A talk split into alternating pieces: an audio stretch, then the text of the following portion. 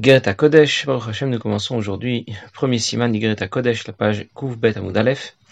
Kodesh est la quatrième partie du Tanya, on y trouve 32 simanim, 32 chapitres, qui se suivent mais qui ne se suivent pas chronologiquement. Il s'agit de lettres que l'Admor Zakan adresse, a adressées à différents moments, euh, à différents moments, différentes époques, il y a par exemple dix ans qui séparent le premier siman du deuxième siman. Le premier siman lui-même est la compilation de différentes lettres qui ont été écrites et envoyées à trois époques différentes.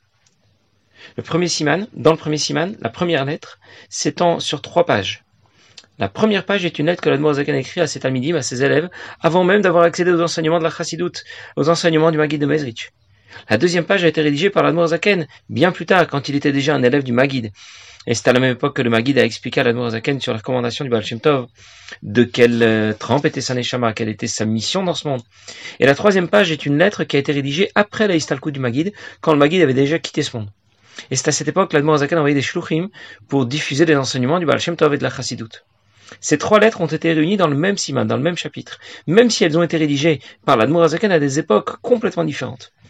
Cette euh, quatrième partie du Tanya à Kodesh n'a été intégrée au Sefer Tanya qu'après la Istalkut, qu'après le décès de l'Admorazaken, par ses enfants, parmi lesquels l'Admor Emtsei, Rabbi Dovber.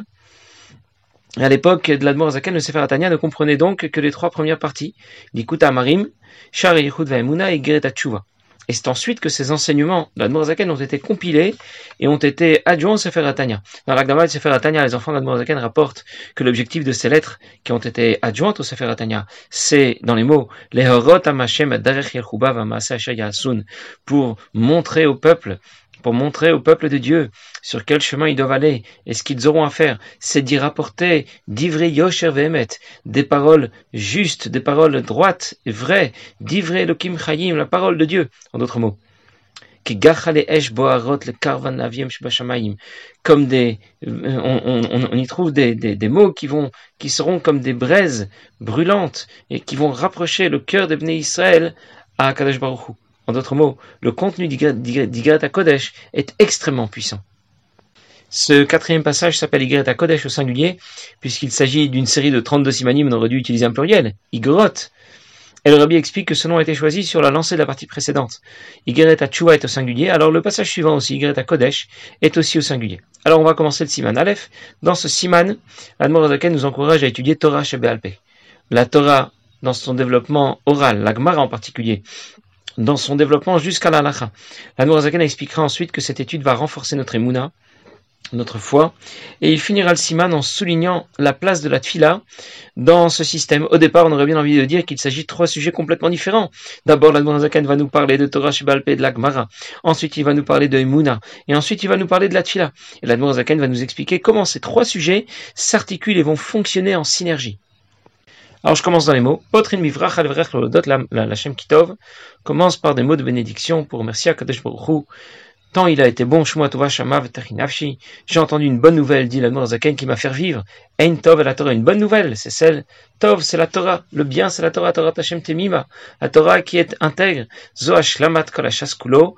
Quelle est la nouvelle que la Zaken a entendue? Le fait que euh, l'on ait terminé l'ensemble des Shishas Darim, Shishas Sidre Mishnah, des six, six ordres de, de, pas de la Mishnah, de la Gemara. Kulo, tout entier dans la majorité des, des villes et des minyanim, des, des élèves d'Admorazaken, des chassidim. Alors l'Admorazaken remercie pour la bonne nouvelle passée, et il demande aussi qu'à l'avenir, que Dieu leur donne la force et le courage, de,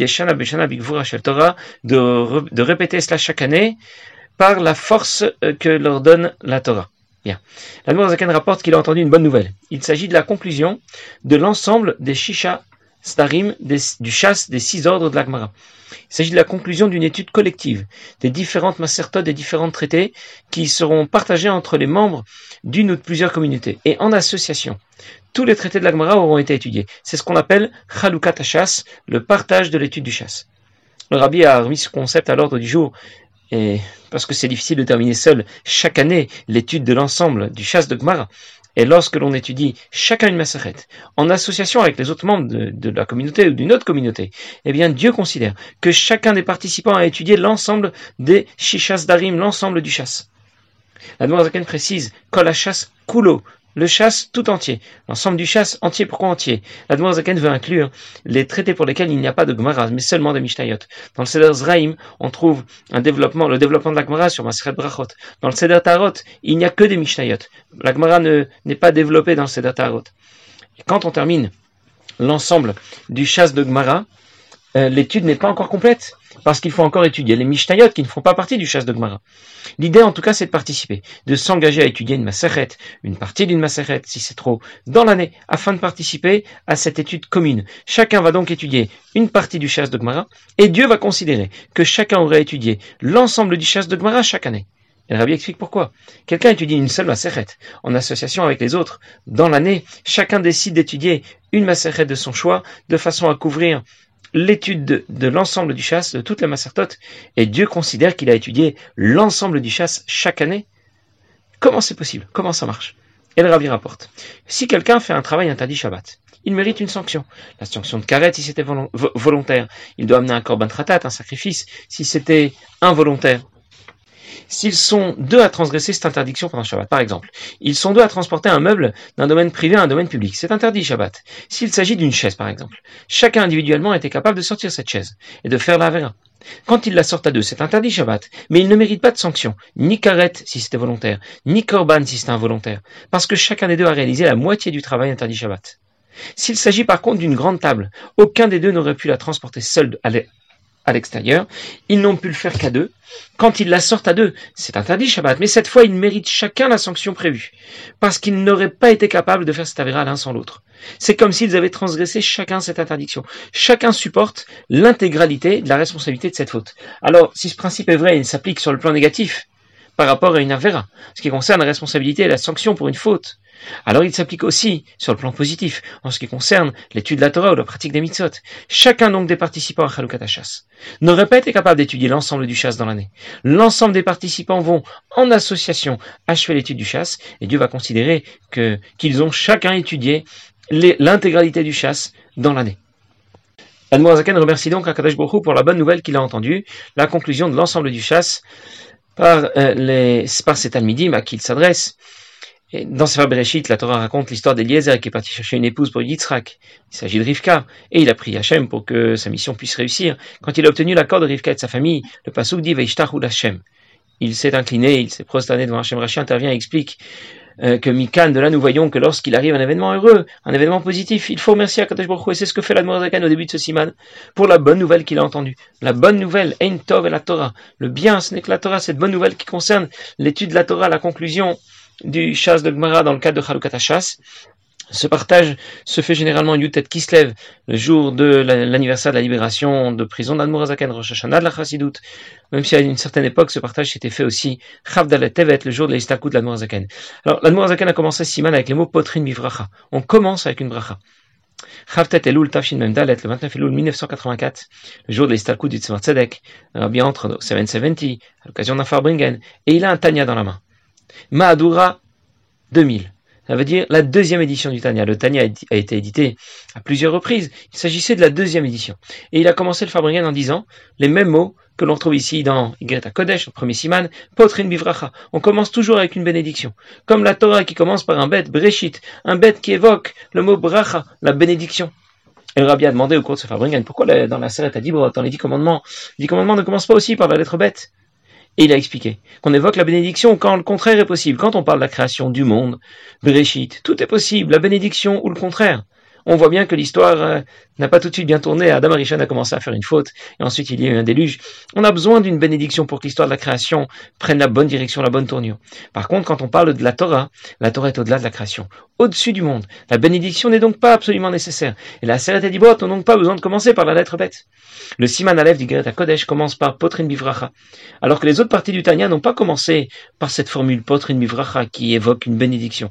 Parce que les trois premières parties du Tanya, les Kuta Marim sont du rang d'Aseret Dibrot, du rang de la Torah, tandis qu'Igret Kodesh est plutôt du rang de la création.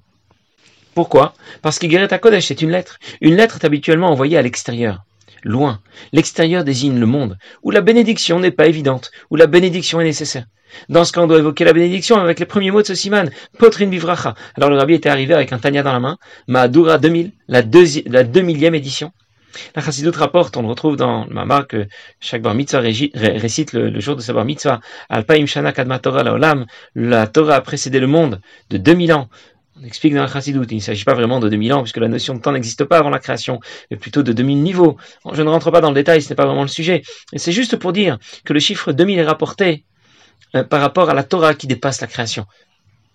Et c'était le sujet qu'a évoqué le Rabbi au cours euh, de ce Farbrenken dans, dans, son introduction. Alors je reprends. L'Admorazaken félicite ceux qui ont participé à Chalukat Hachas et il les encourage à continuer. Il va leur dire quelques mots pour les encourager à étudier Torah Shebalpe, la Torah dans sa partie orale. Pour faire connaître, pour faire savoir à chacun la force de Torah Shebalpe, de la Torah orale, Kocha Oz, combien elle est puissante. Pire Shlomo Amelech Shalom, bien Shlomo Amelech a, expliqué le passou qui dit Chagra Boz Motnea, la, la femme vertueuse dont il est question dans Shtraïl, va se ceinturer de force, ceinturer ses hanches de force. La Torah est appelée Gvura. C'est-à-dire que la Torah est la force, la Torah est la rigueur. L'étude de la Torah n'apporte pas seulement des informations, mais aussi de la force. Mais qu'est-ce que la Torah vient renforcer? Il y a un passage que l'on dit chaque vendredi soir, dans le passage, qui précède le Kiddush Eshet Ra'il, Motner, la femme vaillante dont il est question, se ceinture les hanches avec force, comme quelqu'un qui veut porter des poids très lourds et qui va, et qui va se ceinturer, avec, qui va porter une ceinture de hanche, une ceinture de force, une ceinture de force à ses hanches. Ce pasouk s'applique bien sûr au Bnei Israël. Et il faut expliquer ce que veut dire dans Avodat Hashem. Chagra, s'attacher, Oz avec la force et Motne à. Pour les Bnei Israël, qu'est-ce que ça veut dire dans Avodat Hashem? Oz, c'est la Torah, nous l'avons vu. Torah Shebalpe en particulier. Le Pasuk dit Hashem Oz la Moïten. Dieu a donné à son peuple Oz, la force du peuple juif. C'est la Torah que Dieu nous a donnée. Et en particulier Torah Shebalpe, la Torah orale. Parce que la Torah écrite, Torah Shebirtav, ne nous apporte que peu d'informations. Les informations sont condensées au point de ne pas apparaître clairement. Par exemple, le mot de n'est même pas écrit dans la, dans la Torah. La Torah ne dit rien au sujet des juste qu'ils seront sur ton bras et entre tes yeux. C'est pour cette raison que Torah Shibirtav sera comparé dans le schéma des Sphirot, dans les facultés de l'âme, à Chorma, la sagesse, qui correspond à la première idée, avant que cette idée ne soit développée. La Torah orale, par contre, Torah Shibalpet, va développer davantage les informations de Torah Shibirtav, la Torah écrite, comme Bina, la compréhension dans les facultés de l'âme, dans le schéma des Sphirot, qui développe davantage la première idée que Chorma lui apporte, la sagesse. Alors je récapitule. Torah Shebirtav, la Torah écrite, va s'inscrire plutôt du côté droit dans le schéma des sur la ligne de Chochma et Chesed, alors que Torah Shebealpe va s'inscrire plutôt du côté gauche dans le schéma des sur la ligne de Bina et Gvura. La Torah va donc apporter au Béné Israël davantage de force. Torah Shebealpe va apporter Gvura davantage de force. Oz, c'est la Torah. Mais le Pasuk dit que cette ceinture de force va renforcer les hanches. Que représentent donc les hanches dans, dans Avodat Hashem? Et il dit, Motnaïm les hanches, Hemdavar Amahamid, C'est ce qui va faire tenir tout le corps. Imarosh anitzav omed Avec la tête qui se tient au-dessus, au-dessus du corps. Et ce sont les hanches qui vont lui permettre d'atteindre sa destination. C'est vrai, matériellement, car c'est vrai aussi spirituellement concernant nefesh elokit, l'âme divine. La véritable emuna en Akadosh Baruch qui est ensof, infini, qui est à la fois intégré à la création. Au-delà de la création, rien n'est vide de sa présence, et eh bien cette émouna, c'est celle qui va euh, être le socle, la base de tout notre service de Dieu. Que vient nous dire ici la Zaken? Les hanches sont en position stratégique, en position centrale pour l'ensemble du corps. Celui qui veut porter des poids ne va pas mettre des ceintures autour de ses bras, il va plutôt mettre une ceinture euh, autour de ses hanches. Quand les hanches sont bien solides, c'est l'ensemble du corps qui va se poser convenablement, les bras et la tête. En d'autres mots, dans Avodat Hashem, les hanches représentent ce qui soutient l'étude de la Torah, la pratique des mitzvot, la tête et les bras. Les hanches représentent dans Avodat Hashem notre émouna, la émouna sur laquelle va tenir l'ensemble de notre service de Dieu. Le socle de notre service de Dieu, c'est la émouna, la foi en Dieu, Kabbalatol, le bitul, la soumission devant Dieu. C'est la base sur laquelle pourra ensuite se construire notre réflexion au sujet de la, de la grandeur de Dieu. C'est la base sur laquelle pourra ensuite se construire notre amour, notre crainte pour Dieu. Le socle, ce socle est indispensable. C'est notre c'est notre émouna, notre soumission à Dieu, bitou les kabbalatol. Sans ce socle indispensable, notre seule réflexion ne fera pas l'affaire. Parce que la réflexion permet de passer d'un extrême à l'autre. Dans l'idée, on peut dire tout et son contraire. La permettra de canaliser notre réflexion pour nous amener à une conclusion plus stable. Mais nous n'avons pas encore expliqué pourquoi. Pourquoi la Torah renforce notre émouna? Nous, savons au moins déjà que la Torah, Torah Shebealpe, renforce notre émouna. Quand on étudie la Gemara, les Mishnayot, la Halacha, le Chumash, pardon, pas le Chumash, Chumash c'est déjà Torah Shebealpe, eh bien, cela renforce notre émouna.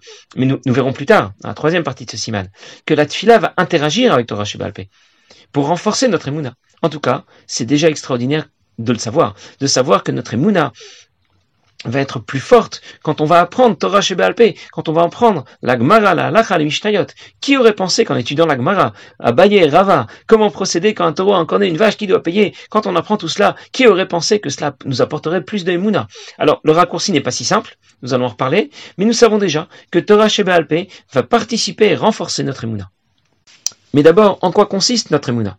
Il s'agit de considérer qu'il n'y a que Dieu et la création. Elle s'efface devant Dieu comme un rayon du soleil au centre du soleil. La création est battelle, effacée devant Akadosh Baruch C'est ce que nous avons appelé dans Shah Yichud Vaimuna, Tata, la conception la moins haute, la plus basse de l'unité de Dieu. Et les sphirotes, et les mamarot, les dix paroles par lesquelles le monde ont été créés. Elles sont dans le prolongement du divin. Elles sont Beyirud, en fusion totale avec le divin. C'est ce que nous avons appelé dans Shah Yichud Vaimuna, Ila, la conception la plus haute de l'unité de Dieu. Il s'agit aussi de considérer combien Dieu est insaisissable. Comme on dit chaque matin dans, dans, dans, dans Adonolam, on dit de Dieu qu'il est bli reshit, bli tachlit, sans début et sans fin. Rien que de le dire, ça nous fait déjà frémir. On le dit, mais on, ne sait même pas imaginer ce que ça veut dire. Parce que dans notre monde, tout a un début et une fin. Et Dieu n'a ni début ni fin. Dieu est en plus à la fois à la fois intégré et au-delà de la création. Sauver et même aller. J'aurais pu penser que s'il a intégré la création, bah, il ne peut plus la dépasser. Ou bien le contraire. J'aurais pu penser que s'il dépasse la création, il ne sait pas l'intégrer. Et ce qui est extraordinaire, c'est que Dieu est à la fois sauver et même aller. Il est à la fois intégré à la création et en même temps au-delà de la création. Un rave ne donne pas toutes ces informations à ses élèves pour ne pas les, submerger, d'informations, parce que sinon rien ne passera. Il doit distiller ses enseignements, les adapter. C'est ce qu'on appelle malais. Un maître, au contraire, va donner des ordres à son serviteur, même si ses ordres le dépassent complètement, même si ses ordres dépassent complètement sa logique. C'est ce qu'on appelle Sovev. Eh bien, Dieu réunit ces deux concepts. Sovev et Mémalé en même temps. Dieu est sans limite et en même temps, il peut intégrer les limites de la création. Alors, la Zaken va nous expliquer encore davantage ce que veut dire notre Emouna, comment se conçoit notre Emouna, et puis il va nous expliquer comment la Torah va donner plus de force à notre Emouna, mais nous verrons ça la prochaine fois, Bézant Passez une bonne journée.